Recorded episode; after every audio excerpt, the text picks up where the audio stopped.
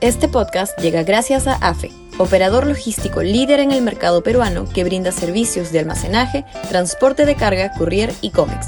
Los puedes ubicar en www.afe.pe.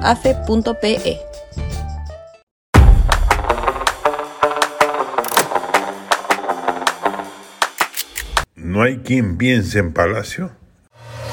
Sudaca, Perú. Buen periodismo.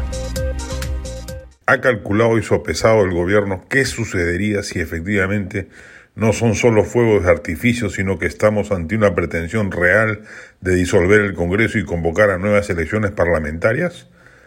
¿Cree acaso que las va a ganar abrumadoramente?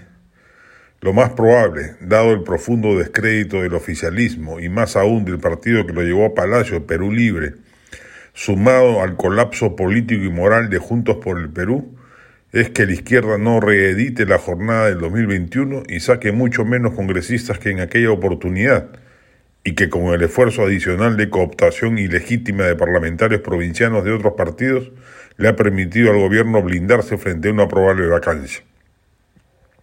Es claramente posible y con alta probabilidad de ocurrencia que la ganadora de una jornada electoral parlamentaria sea la centro derecha y que dados los antecedentes políticos y penales del régimen, esta vez no le dé tiempo a trazar una nueva estrategia de cooptación y rápidamente sea vacado el precario inquilino palaciego.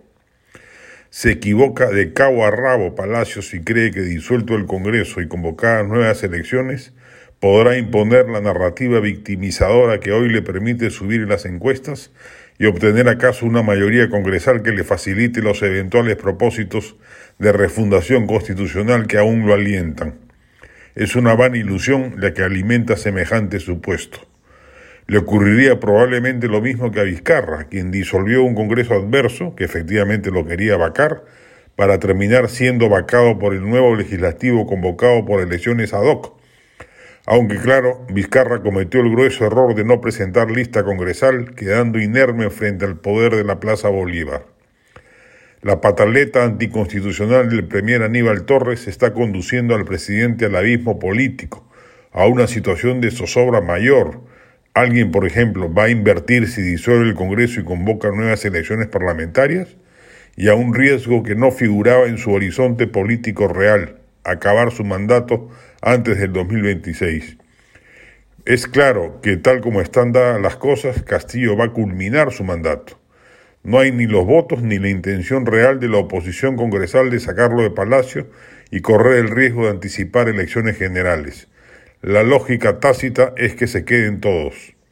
Pero si Castillo patea el tablero, disuelve inconstitucionalmente el Congreso y convoca nuevas elecciones, abre una caja de Pandora que lo más probable es que termine por hacer realidad su temor de ser espectorado de Palacio antes del plazo original de su mandato. Este podcast llegó gracias a AFE, operador logístico líder en el mercado peruano que brinda servicios de almacenaje, transporte de carga, courier y cómics. Los puedes ubicar en www.afe.pe.